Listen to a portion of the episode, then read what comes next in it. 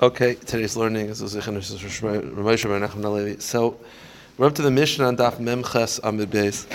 The Mishnah says like this. The Mishnah is talking about the halacha that if a man hurts another man, uh, if a man is fighting with another man and he hits a pregnant woman and causes the miscarriage, you have to pay for the value of the baby. So the Mishnah wants to say that this halacha applies to men, not to cows. Meaning, let's say a cow is intending to gore another cow. Vehikas Isha, and it accidentally hits a woman instead, and she loses the baby. The owner of the cow does not have to pay for the miscarriage. Now, by the way, there's one thing that's a little misleading. I'll just I'll just spoil the Gemara as we do it. There's one thing a little misleading. It, it makes it sound like there's no paying for the miscarriage because the cow was intending to hurt another cow and then a woman got in the way. Let's say the cow was intending to hurt the woman. Maybe there's still no payment. There's never a, a cow is not mechuyev. This parsha is anoshim shvarim. It does not apply to cows. Uh, the, the reason why I picked this a little misleading is because the, the flow of the Mishnah works a little bit better. But the truth is, the Gemara is going to explain there is no halachic payment when a cow causes a miscarriage, regardless of what its intention is. Okay, let's keep going. But Adam That's why I picked it for the man. But if a man is intending to hurt him, his friend, isha, and he hurts a wife, a woman instead, and causes her to miscarry. He pays for the value of the baby. Now, how do you calculate the value of the baby? So we alluded to this last time. There's two ways to calculate it. You can calculate it. How much does a child cost at market? Or you could calculate it as the difference between a pregnant slave or a non-pregnant slave. Now the difference between a pregnant slave and a non pregnant slave will be much less than the cost of buying a pregnant woman and a fetus at market because whenever you're buying someone that's pregnant, there's always a concern. You don't know the baby's going to survive. You know she's going to survive. So you're not going to pay as much. So if you're trying to figure out the value of a child, the value of a child at market will be more than a pregnant slave as opposed to non-pregnant slave. So the Mishnah says, how do we how do you calculate it? Kates and Mishalim Mevad is how you calculate the value of the baby. So Shaman is the Isha, Kami Yafachi Yaloda. The, the, the Chazal say like this: You figure out how much is a pregnant woman as a slave value, the kami yafa miyashiyolda, and how much is she worth not pregnant, and that ma- that amount is the value of the child. Amr Shimon Gamliel, Shimon Gamliel doesn't like this. He says, Im kein mishaisha yalda mashkeches. What do you mean? It says Rosh Gamliel. Now, this is a cryptic lashon. There's going to be two explanations in the Mishnah as to what this means. But the first shot, what it means is, I'll go with the more simple reading. Im kein mishaisha yalda mishbeches. Rav Shimon Gamliel, I'll go, I'll go with the first mahalach of the Gemara. Rav Shimon Gamliel does not like doing this math. Why? Again, what's the math? How do you figure out the value of a baby? You figure out the value of a woman who's pregnant and the value of a woman who's not pregnant and the difference. That assumes that a pregnant woman costs more than a non-pregnant woman. Rav Shimon Gamliel disagree with that. He said it actually you'd actually pay less for a pregnant slave because there's a chance she'll die during pregnant again during childbirth was incredibly dangerous. It was not. It was a very very dangerous situation. Therefore, Shingamliel says your entire premise that she's more valuable as a pregnant slave, I, I, actually think is flawed. So therefore, how does he figure out the value of a slave of a baby? Ela shaman, it's a vlad. It's kamiyafa. Very simple. You figure out what is the market for a fetus. Like what, what's the market? Meaning, don't no, don't do the the minus. Just um buy each one, woman, fetus together. That's that's the value. Okay. Now, who gets the money? Noisin Labal. So we alluded to this once that the money goes to the father. Says the Mishnah, Im Ein Labal, let's say the father dies, Noisin Yarshav, you give it to his family, not to her. You give it to his inheritors. Now, let's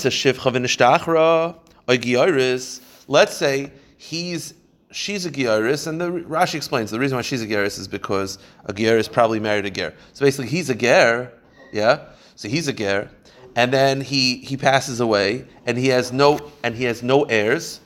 Potter, he's Potter. Meaning, if if if if the if if the point is like this, if the father is supposed to get the money, and the father dies, and there is no heirs, you're Potter. You don't give it to the wife. The woman does not have a schus in this money; it goes to him. If he's not alive, you give it to his heirs. If he doesn't have heirs, Potter. That's the chiddush of the Mishnah. It's a big chiddush that the chus of the vladais is not at all for the wife; it's purely for the father. Okay, let's start the Gemara. Now the Gemara is going to uh, point out something that I mentioned when we did the Mishnah, which is that the Mishnah says the Mishnah's main point is to say that if a cow uh, a miscarriage, you don't pay for the vladas. But the Mishnah's lashon is the cow is trying to hurt another cow and it causes a miscarriage. The Gemara is going to ask, what if the cow is intending to hurt the woman? Right, you told me the case of the Mishnah is the cow is intending to hurt another cow. A is trying to hurt B, and then in middle it hurts a woman accidentally. Then you don't pay. The implication is that if it intended to hurt the woman, you would pay. Is that true? So the Gemara says, time is The implication of the Mishnah is that the reason why the cow doesn't pay is because the cow is trying to hurt another cow. The cow intended to hurt the woman and cause the miscarriage, you would pay.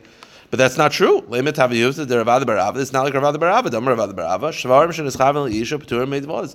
Rav Adda bar Ahava says a cow does not pay for dvodas. The parsha does not apply to oxen. So what is the Mishnah? So the Mishnah is a little misleading. So the Gemara says you're right. Amar Rav Adda bar Ahava. Who adin dafilu nischaven leisha nami p'turim made dvodas. Rav Adda bar Ahava responds. The truth is.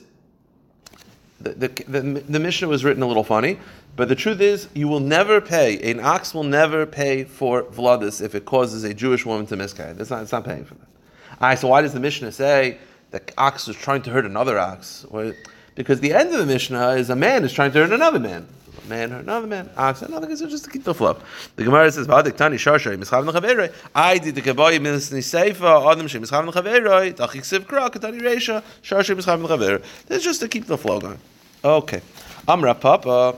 Now we said, we just got finished saying that an ox will not pay for the miscarriage of a child. It says the Gemara, that's only true if it's a Jewish child. But let's say the ox hit a pregnant slave and caused the slave to miscarry, you do pay. Why? Because a slave is not considered a person. They were considered like a behemoth. So it's like the ox. If an ox hits another ox and causes the miscarry, of course it pays. It's in the parsha ox to ox. Ox to people, no. But if it's a slave, it's an amadoim milchamar, then it's like the ox gored another ox, and then you pay. Now again, you might have to pay for nezek, but you're not going to pay for this special thing called vladis. But you will pay for vladis if it's an ox to a non-Jewish slave, because then it's not considered adam v'leishvarim. It's like a shar against a shar. It's sort of, uh, like, I think, uh, Evid is domila karka. Yeah, interesting. What's interesting is What's interesting is I, I, I'm not exactly sure.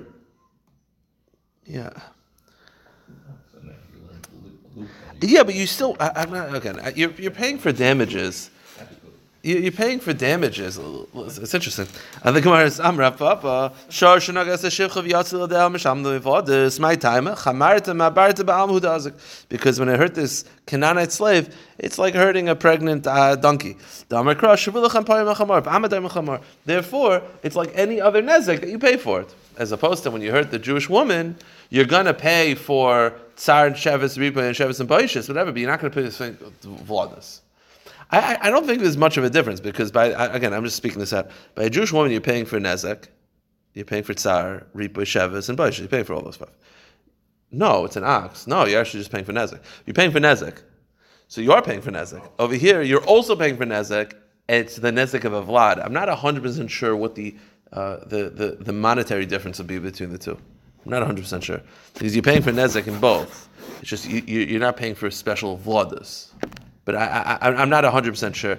Um, it's, it's, sort of counterintuitive, you know. Yeah. Uh, Shalom, you know.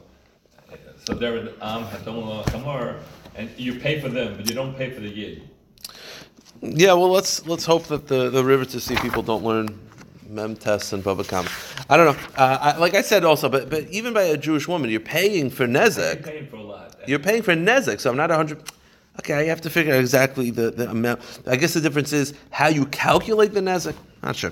Now, according to the Rabbanon, you're paying. How do you calculate the value of a child? So we said you figure out the value of a pregnant slave, non-pregnant slave. So uh, we, we sort of alluded to this last time. Uh, when we were talking about this, we were talking about this by a cow.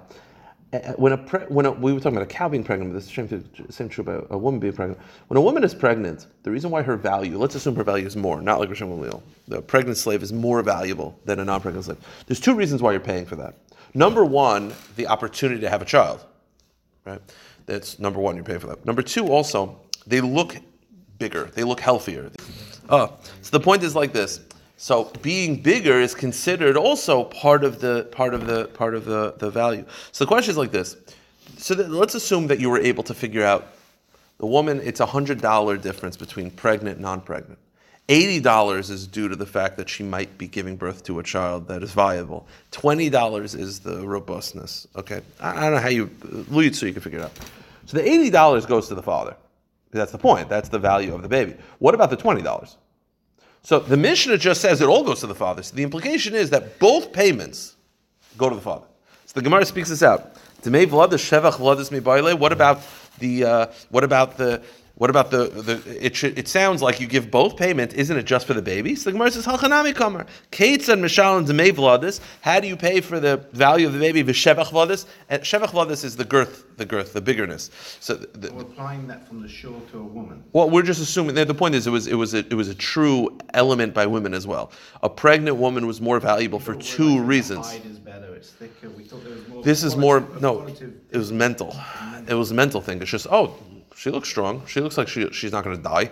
Again, you have to realize back then, back then, being thin and, and that was always disease, whatever. You see a person that's bigger and healthier. That that that, that was like oh, they're going to be fine. Nowadays, Now is the opposite. So the point is. Good. Oh my God in heaven! I need everybody to shut it. So the point is like this. So the point is like this. So so the, the, the implication is that you pay for both. The Gemara says shaman seisha kami yaf the kami yafim sheyolda. So the Chacham- the Gemara explains that according to the Chachamim, the implication of the Mishnah is that both of these payments go to the father.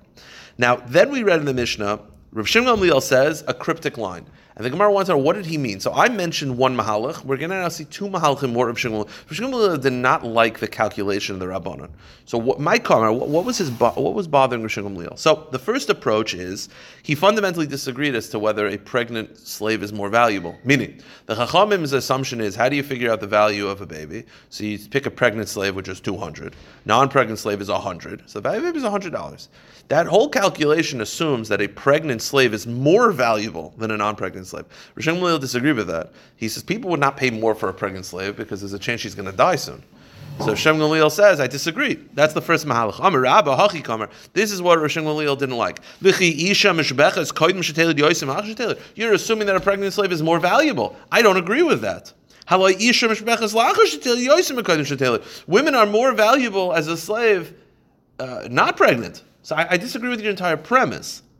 So Shmuel says, you want to figure out the value of a baby, you have to actually figure out the value of the child on the market. So that's the first mahalach and what Rishon Gamliel disagrees with. It's just a practical difference as to evaluating pregnant slaves. The Gemara says, Tanam Yachi, we have a Bryce that speaks this out. That's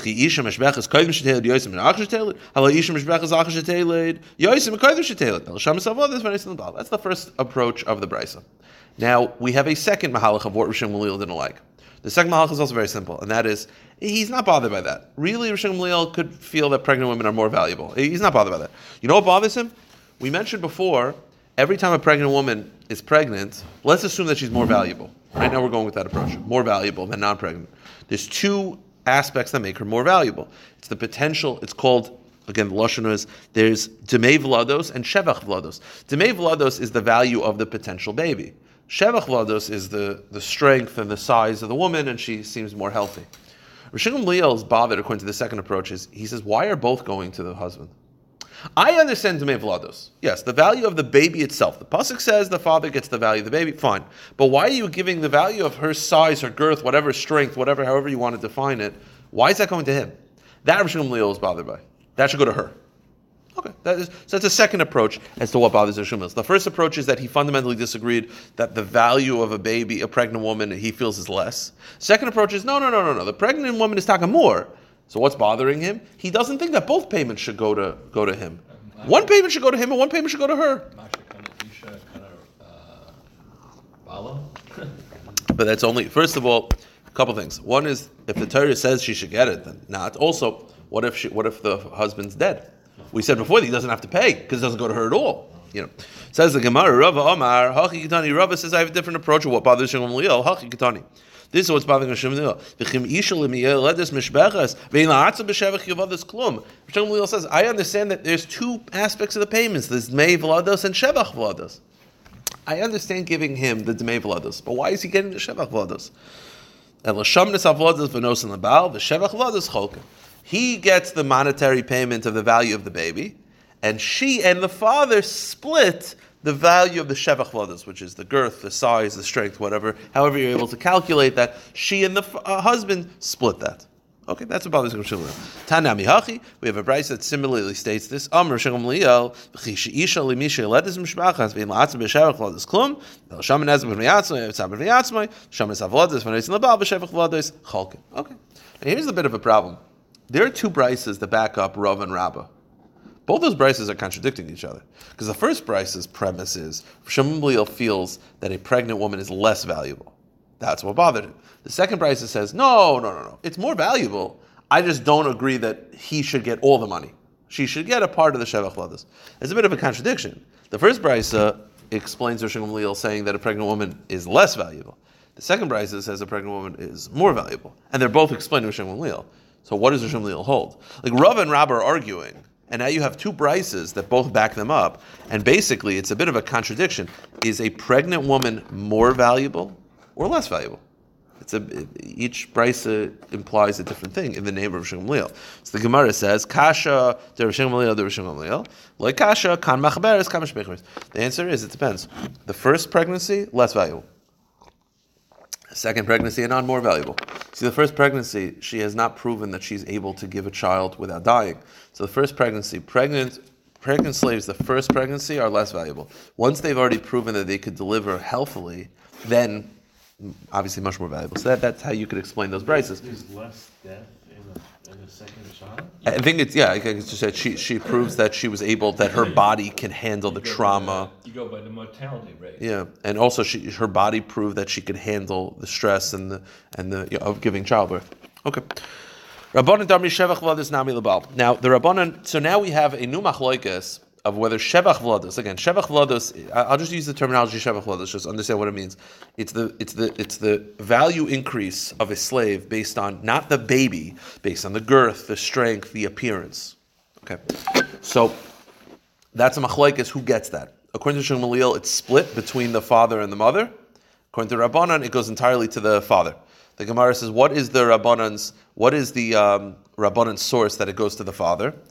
Rabbanan, the Amri Shevach Vladis Nami Labal, the Rabbanan who said that that girth value goes to the father as well. My time. What's the reason? Keditani, as the Brisa says, Mimash. The pasuk says it's describing a woman who lost the baby. And it says V'yatziladeha, she loses the baby, and then it says Hara, she was pregnant. I mean, if you lost the baby, that means you were pregnant. Why does the pasuk have to say she was pregnant? The pasuk is saying, you know, it's an unnecessary word. You know the pasuk is saying hara? The pasuk is saying all of the pregnancies increase goes to the father. All of the pregnancies increase, not just the baby, the girth and all that stuff goes to the father as well. That's that's the Rabbanan Shita. Now, what does Rishon do with this pasuk? Because he feels it doesn't go to the father. It's split. Rav Shimon Gamliel, hi hara my darshli. What does he do with the word hara? Mibai lelekid Tanya. Rav Oz ben Yaakov Omer. The, the money goes to both the mother of the shevach vlados only, not the value of the baby. The girth thing is split between the the woman who lost the baby and her husband. versus only to the husband. Correct. The Gemara continues. What does he do with the word hara? This is a Gezeiras HaKasav. What if, okay, the, the, the Pasuk is describing a, a woman who miscarries. Well, what's the case? The most obvious case is you punch her in the stomach, right? No, I'm saying you punch her where the baby, where she's pregnant. Let's say you hit her in the shoulder, and just it hurts her so much she freaks out, she loses the baby. You don't have to pay for that. Hara means that you would hit her b'makam harayon, which is the area of the womb. You have to hit her in that part of the body, the stomach part of the body, whatever. But if you actually hit her in her face and it doesn't, then again, you're still going to be paying. I want to make this clear. You're paying nezik, tsari, b'shevis, and boishes. But the vladas you're not going to pay for. Again, I don't know how you figure out nezek without figuring out the vladas, but that's that's, uh, that's not for me. I'm not a diet, Yeah, but just has to be your weight, your size. well, that's part of it, and also the value of how much potential on the market, the fact that she's giving birth, that that, that ups the value also. The point is, I don't know how that's different than nezek. But okay, I'm, I'm not sure, but the point is, But that's not the payment for the baby, that's extend, ex, extra.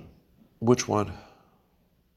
Vlodos. Vlados is for the baby. Vlados means a baby. Is it larger That's than- shevach vlados. That's not dmei vlados. Because there's a groma, is it because it's a groma? We just can't. Theoretically, yeah, you should pay, but we can't. I think it's exercise kasev because I don't even think it would be a grama. If you punch someone in the arm and it just causes her instantly to lose the baby, I, I, I don't even think that would be a grama. I think that would be, be a dime. Exercise kasev. Hara bebeis harayon. You have to hit her in that part of the body. So this machlokes of Rabbi Shimon and the Rabbanim is, is not on the baby, this is on Sheva. Correct. The Gemara continues. Loy and Rav Papa clarifies. Loy tema connected beis haroin mamish. By the way, it doesn't have to be mamish where the baby. Like the baby's over here, you have to hit her mamish in that spot. It just means that part of the body. It means le shiv- uh, uh. Any any part of the body that if you strike it, the baby would feel it instantly. As meaning lafuke yad. Meaning if you hit her in the leg and the arm and it causes miscarriage, you don't have to pay. Okay, let's keep going. Um, now we said in the Mishnah, this is very interesting and very important. We said in the Mishnah that the let's go with the velados. Forget about shevach velados. Rishon Gamliel throw a wrench in the, the value of the baby. It goes to the father. If the father's dead, it goes to his family. Let's say he has no family, you don't have to pay. You don't give it to the woman. She's not getting the money. It's going to the father. If the father's dead, it goes to his family. If he's a convert and has no family, then you're potter. Why the word papa? It's weird. It means. Potter is you, there's no one to give it to. You don't have to give it. I mean, there's no the pasuk. Yeah, Hey, uh, no potter. You don't. There's no. There's no payment requirement. Potter means practically. There's no one to pay. There's, not a fault. yeah, and there's no. There's no one to pay. Maybe you should give tzedakah. Maybe a makubal will tell you give tzedakah, but there's no. There's no one to pay. That means that it never goes to the woman. Now the Gemara doesn't like this. Amar Rabba. I mean, is it Dine Shemayim something maybe? I don't. The Gemara doesn't say. Like I said, you ask a rabbi, maybe he'll tell you. But Because a lot of times when it, it is Dine Shemayim, it, it says it. Yeah, yeah, correct. It doesn't say. it. Now, Rabbah clarifies. Rabbah doesn't like this. Basically, according to this, the woman is never getting the money. Rabbah says, no, no, no. I don't, I don't agree with that. Lo yishon lo shechava b'chaye ager. Again, what's the case? The case is the husband is a convert. That's why he has no family members. Says Rabbah, I agree with you that she doesn't get the money if you hit her and she became a miscarried while the husband was alive.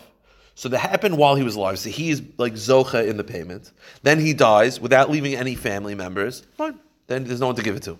But let's say he, she get it? because the pasuk is not mezakeh to her, No, no, no, but she's getting it from him. but she doesn't inherit him. The wife doesn't inherit the husband.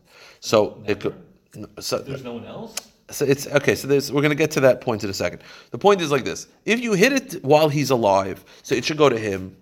He's zoicha in the chiyuv, and then it should go to his family. He doesn't have a family partner, but let's say he already died, and then a month after his death, she loses the baby. Says Rabbah, then of course she should get it. It never went to him to exclude her. If it went to him and then went, it's sort of like pipes. Right? There's his money and her money. So it went to him. It already went down to his pipe. So fine, okay, fine, I get it. But if he's dead and then it goes to her and then it, she miscarried, of course she should get it. That's Rabbi's opinion.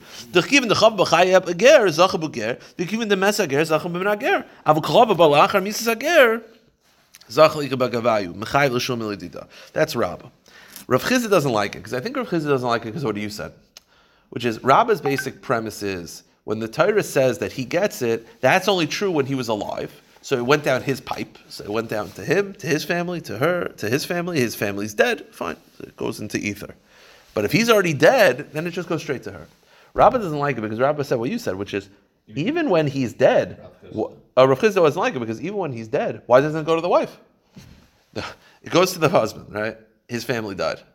So he has no family. So then it goes to her. What's the answer? The answer is Vais Dechais, the Ratzin of Hashem, it's Gezeiras it doesn't go to her. Once it's Gezeiras HaKasav, it never goes to her. Rav Chizda says, Amr Rav Chizda, Mari Dichi, master of the teaching, Otu Vladis Srarinin of Bezachivu. So I, don't understand. So it's, it's like a schus that it goes to him and then transfers to her, but if it, that's only true if we went to him first. I, I- don't agree with this. Rav Chizda doesn't like this. Rav Chizda says, it's Gezeiras HaKasav. It doesn't go to her. It never goes to her. So that's the machlekes of Chizda and Rabbah, basic in, in, in a very, very simple simple case. They argue in the following case. Everyone agrees if, it, if he was alive at the time, it goes to him. If he dies, it goes to his family. If he has no family, potter. The machlekes is if he already died and then she miscarried, then the whole fight happened, then she miscarried, Rabbah says it goes to her, and Chizda says potter. That's the machlekes. This is not sorry. This, Ela- isi lebal zachal lebechmona, les lebal loy. this is. This is the baby. This is not. No, well, the Rabbanan don't look at a difference between Shevach Vadas and Demei Vadas. The Rabbanan look at them the same. It's Rosh Leal who says that she gets part of it. Yes, according to Rosh Leal, she's always getting part of it. It doesn't matter. were a Baal at the time, so the posset won't apply. You can just say, when there's a Baal, the posset, No, but that's his point. Then there's no Wow. exactly. So there's, the pasuk doesn't apply. So there's no chiyuv. That's the point. No pasuk. woman gets it. No, no pasuk. Nothing. No, nothing. Meaning it doesn't. Doesn't. It, it, it never. It never. No. Correct. It never happened. That's how Rav Chizda looks at it. I mean, when there is no husband, Then it, the whole parsha doesn't. Fine. Then, like I said, you'll figure out nezek stamp, but the, the concept of vladas doesn't apply. Okay, so that's the machlekes. So basically, the kitzur nimritz, the machlekes of Chiz and Rabbah is if the husband died, then she miscarried. Does it go to her or is it potter? Says the Gemara Meis. I have a kasha. Basically, in quote Brisa, the Brisa says the Brisa basically says that if the husband's dead, you're potter. Oh. That's not like Rabbah, because Rabbah says that if there is no husband, it goes to her. The price doesn't say that. That's the Gemara's kasha. Meisvei, Hikas isha v'yatzil. The Brisa says if you hit a pregnant woman and cause her to miscarry, no, you say nezek v'tzar li'isha. The nezek and the tsar goes to the woman, but the v'ladais is to the husband.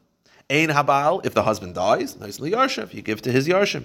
Ein isha, let's say there is no woman, so who gets the nezek and tsar? Nicely yarshah, you give it to her family members. Now let's say the husband dies and he doesn't have family members. Haisa shivcha v'neshtach or giyaris, zacha, then you're potter. Oh, you see over here, you're potter.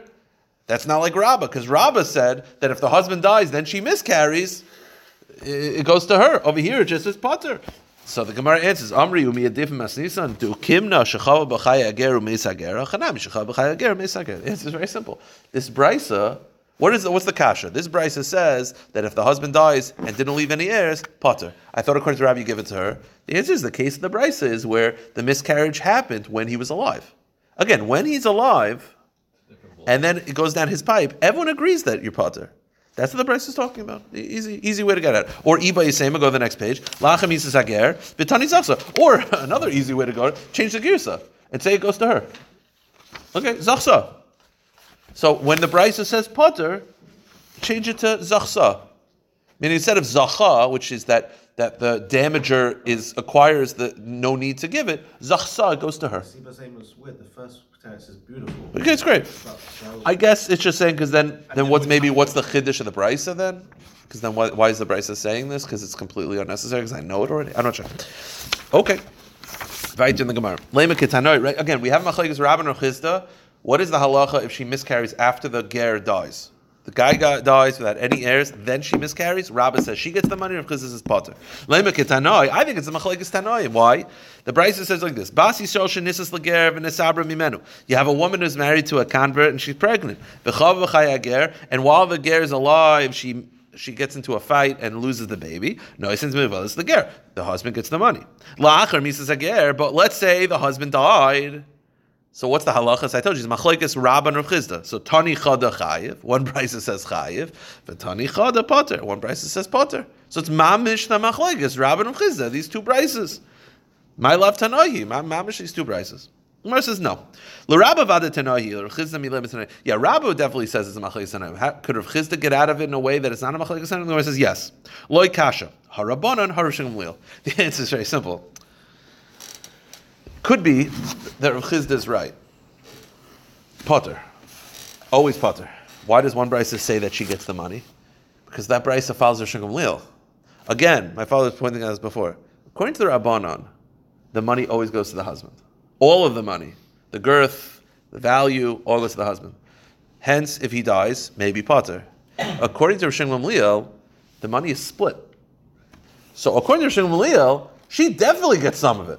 So when the Brisa says you give it to her, it's not according to the Rabbanon and telling you that if the husband dies, it goes entirely to her. No, no, it's it's Gamliel. It's just saying the money that Gamliel said goes to her. Okay, very simple. So the Gemara says, well, "Ira Rishon Gamliel, my area lachamisa, mechaim nami yislipag." Wait, wait. If it's Gamliel, then why why is the case that she that he already died? According to Gamliel, she always gets twenty five percent of it. Let's say it's twenty five percent because fifty percent is the vlados that goes to him, and then the shevach vlados is split. According to Rishon Gamliel, she always gets twenty five percent. So why did the brise again? The brise said the husband already died, then she miscarried. You give her the money. Oh, you see, like like Rabba, the Rachel like, no, no, no, no, no. That brise is a Rishon Gamliel, and it's saying she gets twenty five percent. She always gets twenty five percent. So why does it have to be that the husband died? Even if the husband's alive, she gets twenty five percent. So the Gemara says. You know what the answer is? According to Rishon Gamliel, she gets twenty five percent when she's alive. When he's alive, if he dies, she gets all of it. That's the chiddush. Meaning, we were having a machlekes. What would the Rabbanan say? We were completely ignoring what Rishon Gamliel would say. Rishon Gamliel says normally when he's alive, she gets twenty five percent. If he dies, she gets hundred percent. Okay, and that's the chiddush of the brisa. So when it says that he died, he goes to her, it's Rishon Gamliel. It's not related to our machlekes at all, and the chiddush is that it entirely goes to her. Okay, now here's the kasha. V'iba yisema, hava harishim Gamliel, kameshech vadas, kamez Or you could actually explain both, brises based on Rishon Gamliel. The entire brises can both be Rishon Gamliel. Why does one brisa say potter and one brisa say chayiv? The answer is it depends. One part of the brisa is talking about shevach vlados, and one part of the brisa is talking about dmei vlados. Meaning, according to Rishon Gamliel, if the husband dies and then she miscarries, she gets the entire shevach vlados.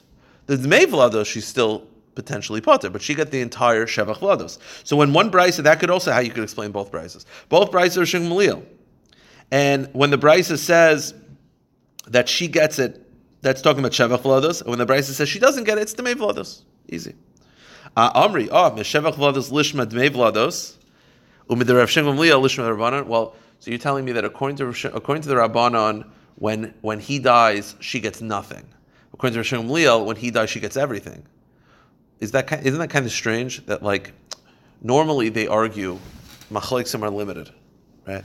So you're telling me that according to rabbanon, when he dies, she gets nothing. But according to Shimon, when she when he dies, she gets everything.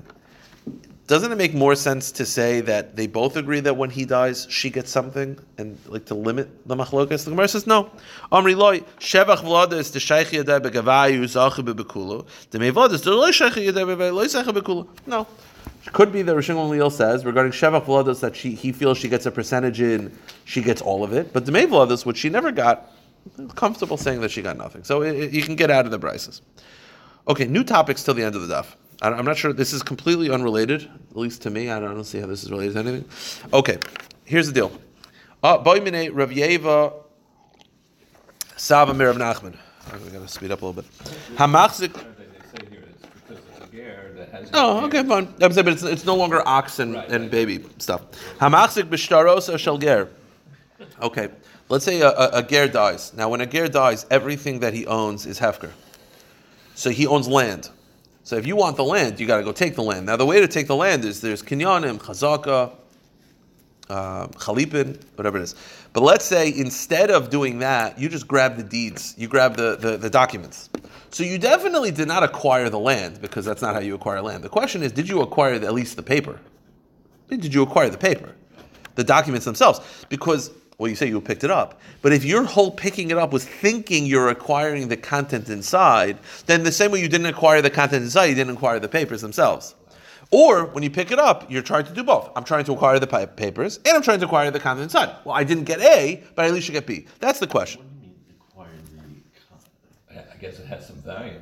Yeah, I mean, it's paper. When you pick up papers, you acquire the value of whatever the paper is. Not the content of the paper. But if your intention is just to acquire the content inside the paper, This paper says that this house belongs to me. I pick up this paper. you don't get the house. That's not how you acquire houses. Doesn't work. It doesn't work to acquire the house. You need a kinyan chazak on the house. You know, you can't be acquire a house by picking up the deed. That's not a, that's not a good form of kinyan. getting from picking up a deed? You just- Nothing. That's the question. Are you at least acquiring the paper? That's the question. If your whole cheshbon is you're trying to acquire the house itself, you just don't know halacha, so you don't acquire the house, then you probably don't acquire the paper either. Or you say, no, I'm trying to acquire the paper. I want the paper for me. First of all, paper has value. Paper has inherent value. Also, I don't have to give you the deed now. I got the paper. It's mine, my paper. You can get an airplane out of it. Yeah, I don't know. You can do whatever you want. Well, that's the question. So the Gemara says, "Hamaxik b'shtar shall ger mahu man de maxik b'shtar adait the aru de maxik." Do we say that when you pick up the document, your sole intention is to acquire the, the land itself? And it didn't work for the land. Namilikana, therefore it didn't work for the shtar also. Because you didn't think about the shtar when you're picking up. Or you Or perhaps no, I was trying to acquire both. I was trying to acquire the paper and the contents inside. I didn't get one, but I should get the other. So Amr Lay, Ani Mari. So Rav Yeva says, why is he picking up the paper? He wants to cover a bottle. He wants to cover a soda bottle. Meaning, why else does he pick up the paper if not to acquire the contents inside? Like why? Ba- Basically, like why else does he pick up the paper? It must be to acquire the contents inside. Didn't get the contents. Didn't get the paper. The Gemara responds, "No, I'm really lots of lots of." As you said, make a paper airplane. I don't, I don't know. He picked it up. Maybe he wanted to. Maybe he wanted paper. I don't know. Maybe he wanted to cover a bottle. But even if he wanted the content, he still the, the, the paper comes with the content in your No, mind. I no. Well, that, that's the paper question. What was his well. thought process? That's his question. What was his thought process? If his thought process, the Gemara is basically saying, why would anyone pick up a paper if not to acquire the content inside? The answer is because he wanted the paper. I don't know. And and also, it's like what you said. You don't get into their mindset. You saw him do a kinyan on the paper. Okay, uh, it should work. Okay. Amar Rabba. But you, you, you're picking up the paper because you think stupidly that you can get the property with this shtar. Evidently, you also want the paper itself. Yeah. I guess so. I guess that's that. That's the discussion. Amar Rabba, Rabba says, Meshkoine shel Yisrael bi'adger. Okay, two quick cases. I have a, um, okay, I'm a Jew, you're the, uh, not you, okay. A Jew, bor- no, because you'll see it's going to go bad. A Jew borrows money from a ger. I borrow $100 from the ger. He wants uh, collateral. I give him a Rolex as collateral. I pick a Rolex because it's more valuable than the loan. It'll be re- relevant soon. I give him a Rolex as collateral. The ger dies. Everything is hefker. Someone grabs the Rolex. Do they get to keep it? The answer is no, because they the ger never owned the Rolex. He owned the right to collect it if I renege on the payment. The second he dies and the loan is forgiven, I get back my collateral. Okay. Meis hager ba yisrael achav hechzik bay. Moitzi noisim yadam. My time keeping the misle ger pakal shibude. What about the opposite? What if I lent money to a ger and he gave me a Rolex, and then the ger died? So the question is, so I, I, I want to keep the Rolex, but someone else grabbed it. So here's the deal. I let's say the loan was for five thousand dollars. I loaned a thousand dollars. I want collateral. He gives me a ten thousand dollar Rolex. He dies. Now the second he dies, he is not going to pay back the loan anymore. So I get I don't get all of the Rolex. I get five thousand dollars worth of the value of the Rolex because that's the lien. If someone else grabs it, they get the remaining five thousand. Okay. The Gemara says because I don't own the Rolex. I don't have rights to the entire thing. I have the rights to the value to you to get my money Is he back. over on Geneva for doing that, or is he just like? No, he's another- getting the other five thousand. He, it's fine. So people can just go around and pull, slap things out of people's hands and say. Well, I, I don't know if it's not in my hands. It might be in my house. in house, Oh, so we'll get to that in a second. The Gemara says, "Uba Yisrael achav hechzik baza kana ba- kana ma yisrael zeh kana gnegashar." Amai, wait a minute. Tikni lechatzere. Why? Why wouldn't it be kinyan chatzer automatically? Meaning, if the if the if the if the the security the the pikadon is in my backyard, which we assume it is, it's probably in my house. The guy took it from my house. On you or No, no, because there's on you. That's a different kinyan. It's in my chatzer. Yeah, but there's always so why? be a kinyan. That's No, I'm saying so. No, but if it's already mine, again, the second he dies, it's Hefker. Even without it being Hefker, the second he dies, I get the five thousand dollars worth of the Rolex for sure. What about the other five thousand dollars value of the Rolex? Well, I got to make a kinyan on that. If the other guy grabs it first before I made a kinyan, then fine, there's keepers. Now, the Gemara has a point. Didn't he go into your house? Yeah, he went into my house because it's in my house. So how is it finding keepers? Hey, is, shouldn't my chatzer work? So the Gemara says, due to a technicality,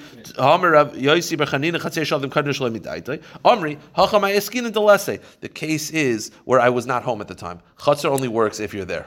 As the Gemara says, chatzer only works Only works if you. if you're if you're if you're standing there. Why Yeah. can't you say uh, it was in the Rosh Hashanah? No, no, no. The Gemara just assumes So when that a it's pikadon so is in- mistama in your property. It doesn't have to be. but- But if it's the Rosh Hashanah, No, no, no. But why would I? You, you could be, but it's just. have uh, two watches. It's not normal to leave a Rolex. I mean, Mistama apikadin is by the person. So the Gemara says, the lesse, the cases where that he's not present. So, so when we talk about Shemar Kedushin and Gittin, where you throw a, throw an object You always have to be there. Yeah. somebody has to be in that. Kenichatza, yeah. Heicha de'isa When you're present in town, diboy makne matzikani. Then if you wanted to acquire the object yourself, then kani nami chatzera, then chitzer works. Kol heicha But if you're not present in town, diboy lemikne loy matzikani, so you couldn't do a kini on your own, chatzera nami loy kanya, the chatzer does not work as well. The hilchasa, lesa chatzera loy kana. And that's the halacha. Let's just quickly do the Mishnah. I, I, if I could ask three minutes, mamash three minutes, we'll stop. The Mishnah says like this. The Mishnah says, "Hachayfer bar b'shus hayachid u'piskal b'shus harabim." I dig a pit in private domain. I start in the private domain, but it ends in the public domain. So I do it at an angle, so that the base of it, the opening is in the private domain, but the you see tunnels now. The private, the beginning of the tunnel is in the private domain, but the end of the tunnel is in the public domain, or vice versa. Or or the tunnel goes from one domain to the other, all in the b'shus. But for it to be chayiv in a bar, you have to have some element of Rosh Hashanah because people have to be able to walk there. So that, right, soldiers are going into other people's property because it's war. You can't go into someone's backyard even if he digs a pit there. So the case is, I go from my backyard to your backyard, and I I'm mafka the area around it. So I allow people to walk in. Then someone falls in, says the halacha chayiv. Now our Mishnah follows Rav Akiva. Rav Akiva holds that a bar does not have to be in Rosh Hashanah. A bar could be in Rosh Hashanah that you're mafka the area around it. Bar does not have to be B'Rishus Harabim. It could be B'Rishus HaYachid. You have to be mafka the area around it, or else you could say, "Why? What are you doing in my backyard?" But it, it does not have to be in Rishus Harabim. It does not have to be a main street. It could be in your backyard as long as you're mafka your backyard. That is a bar. That's a sheet of Rav Akiva. Let's just quickly finish up. That's a sheet of Rav Akiva, but it is not universally accepted. Rav Yishmael disagrees. The Gemara says, "Tan Rabbanon Hachayfer bar B'Rishus HaYachid Piskul Rishus Harabim Chayiv says." V'zeu bar amar b'Torah div Rabbi Yishmael. Rabbi Yishmael says for it to be a bar in the Torah, it has to be that it's in Rosh Hashanah. Now, either entirely Rosh Hashanah or you the opening is in Rosh Hashanah, but the base is in Rosh Hashanah. The base has to be in Rosh Hashanah. If you dig in Rosh Hashanah and just mafka the area around it, no good. Rav Akiva says no. Hifker Rishusah, Hifker Baira, Izeh bar amar b'Torah. Akiva says no, no, no, no. You can be chayiv in a bar even if it's Rosh Hashanah. So machlokes whether it's chayiv in a bar or Rosh Hashanah. Where is this motherfucker coming from? Oh, so I'm a rabba. The bar b'rishus haram kuli am leplig d'mechayiv. Everyone agrees if you dig a pit in rishus haram you're chayiv. My timer uh, amar kraki yiftach v'chiyichre. Because I'll tell you what. What's the source that you could be chayiv in rishus haram? Because the pasuk says yiftach, which means you open the pit. Uncover and yichra means to dig. Let me ask you a question: If you're chayiv for uncovering a pit that someone else made, isn't it davar pashut that you're chayiv for digging your own pit? Why does the pasuk have to say that? So the Gemara says. If I'm chayiv for uncovering a pit, I guarantee you I'm chayiv for digging a pit. Ella, psicha, kriya. You know what it means? It means I'm chayiv for merely digging or uncovering. It means that's my only relationship to the ground. I don't own it. All I own is the digging and the uncovering. Meaning, I, I'm not actually. If you look at Rashi, we'll end with this. Rashi says, I just have to find the page again. So the Gemara says, Rashi says, "Baloi she'ein boy." I don't actually own it. El shekareyu. The pasuk is trying to em- emphasize, I don't actually own the land. I just uncovered it. I dug it. Meaning, it's Rosh Hashanah and I'm chayiv. What's the machlokes? Ella bibar b'shusai. The machlokes is if I dig a pit in Rosh Hashanah and I'm after the area around it. Rabbi Akiva savar bar b'shusai nami chayiv. Rabbi Akiva holds yechayiv d'chsiv bal habar. Because the pasuk describes a bal habar, the owner of the pit, which implies that it's in an area that you could own. But bar the islay bailim. Rabbi Yishmael savar bal takal. Rabbi Yishmael says no, no, no, no. Bal doesn't mean own. Bal just means the one responsible. End with this. So here's the one question. According to Rabbi Yishmael, you're only chayiv in Shus Harabim. That's where Rabbi Yishmael said, Zebar ha'amr b'Torah. But according to Rav Akiva, I'm chayiv whether it's Rosh or Rosh. So why do Rav Akiva say Ze bar ha'amr b'Torah? Ze implies like this is the only case. Rav Akiva holds you're always chayiv. Ela mai Ze bar ha'amr b'Torah to come Rav Akiva. Ze bar she pascha ha'Torah tchilat chashumah. Rav Akiva just means a bar Hashanah is the first type of bar the Torah recognizes, but I'm really chayiv for both. So I'm chayiv for both. But Ze bar ha'amr b'Torah is the first one that the Torah describes.